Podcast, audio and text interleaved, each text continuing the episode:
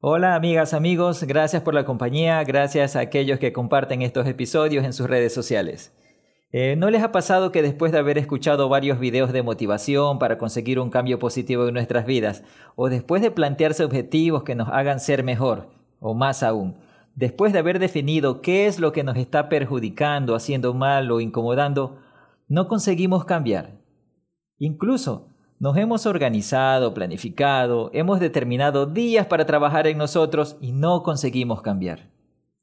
Bien, el día de hoy hablaremos sobre por qué se da eso y cómo superarlo. Comenzamos. Y aquí empieza, el día a día con Daniel Sánchez. ¿Qué es cambiar? ¿O qué es un verdadero cambio? El verdadero cambio va más allá que de un corte de cabello, un cambio en nuestra forma de vestir, eso es algo externo. ¿Que esto influye? Claro que sí, por supuesto que influye. Es parte del cambio, pero no es el centro del mismo. Cuando hablamos de cambiar, hablamos de algo interno, como de nuestra forma de pensar, de nuestro diario de vivir, de cómo percibimos el mundo, hasta de cómo nos percibimos nosotros mismos. Y esto, esto lo que hace es que el cambio se nos haga un poco difícil de lograr. Entonces, ¿cómo podemos lograr el cambio significativo? Inicio con un ejemplo. Eh, supongamos que yo voy a dibujar, quiero dibujar. Tengo el lápiz adecuado, mi cuaderno de dibujo con todos los materiales necesarios y las ganas de dibujar. Busco un lugar para comenzar a dibujar, estoy listo y comienzo a hacer algunos trazos. Por ahí hago, no sé, un árbol, un avión, un pájaro, eh, por un lado de la hoja, hoja comienzo haciendo unas rocas, por el otro lado tal vez algunas nubes, le incluyo algo de color. Tal vez voy viendo que no es lo que esperaba, noto que se me hace un poco difícil y a lo mejor lo dejo y bueno, guardo los materiales y ya será otro día, guardé esa actividad.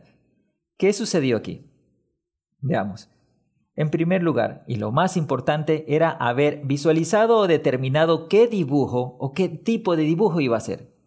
De acuerdo al dibujo o al tipo de dibujo, puedo conseguir los materiales y ubicarme en el lugar en que deseo realizar el dibujo. Eso es lo que nos sucede. Eh, queremos cambiar, pero no sabemos qué cambiar.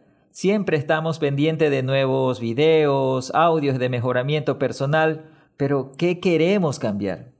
Existen personas que tienen la habilidad de poderse reconocer y darse cuenta de qué comportamiento ya es un problema.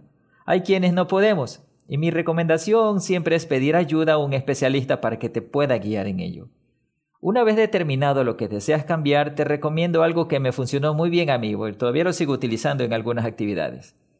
Haz un listado de las cosas que sueles hacer a diario y evalúa si cada cosa que haces te acerca realmente a lo que deseas hacer.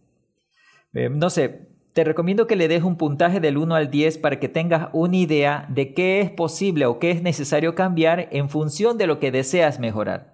Aquellas que tengan puntaje de, 8 a 10 puedes mantenerlas. Las que tengan puntaje de 5 a 7 hay que ajustar un poco. Y aquellas que tengan 5 o menos de 5 hay que modificarlas o definitivamente eliminarlas. Aunque esto te va a generar un conflicto, yo creo que esto te va a ayudar también o puedes superar el conflicto aprendiendo a organizarte.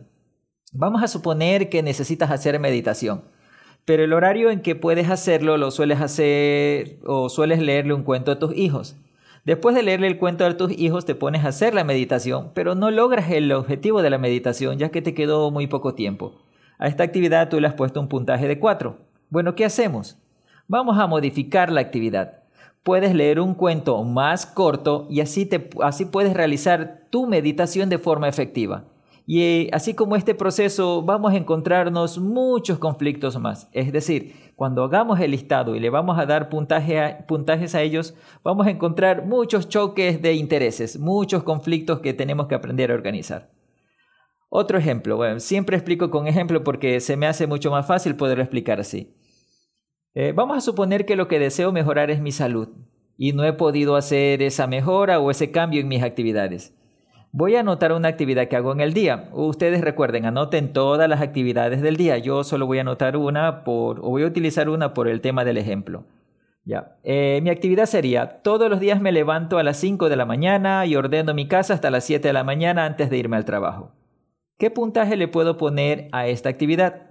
Le voy a poner un puntaje de 3. Me mantiene la casa ordenada, me ayuda a encontrar las cosas a menor corto tiempo y en salud me puede mantener bien porque no me ofusco por encontrar las cosas. Le pongo un puntaje de 3. Ahora, eh, no me acerca directamente a lo que deseo. ¿Cómo organizarme entonces? Porque ya esta actividad entró en un conflicto conmigo, con mis actividades. ¿Cómo me organizo? levantarme todos los días a las 5 de la mañana, pero los lunes, miércoles y viernes hago mis ejercicios y los martes y jueves ordeno la casa. Qué diferencia, ¿no? Esto ya nos acerca mucho más a lo que realmente deseo. Todo está es en hacer el listado, poner el puntaje y aquellas actividades que entran en conflicto poderlas organizar. Eh, si esto lo realizas en todas, en todas tus actividades, te aseguro que ese cambio se va a poder realizar. Y si en algún momento, porque suele suceder, baja tu motivación o pierde las ganas, vuelve a hacer el listado nuevamente, da un puntaje a tus actividades y vuelve a organizarte. El cambio se da con constancia, orden y disciplina. Bueno, amigas y amigos, no se olviden compartir este episodio, seguro será de ayuda para alguien, para ti o para alguien más. Escríbeme si deseas que hablemos de un tema en específico, soy Daniel Sánchez, un abrazo y se cuidan.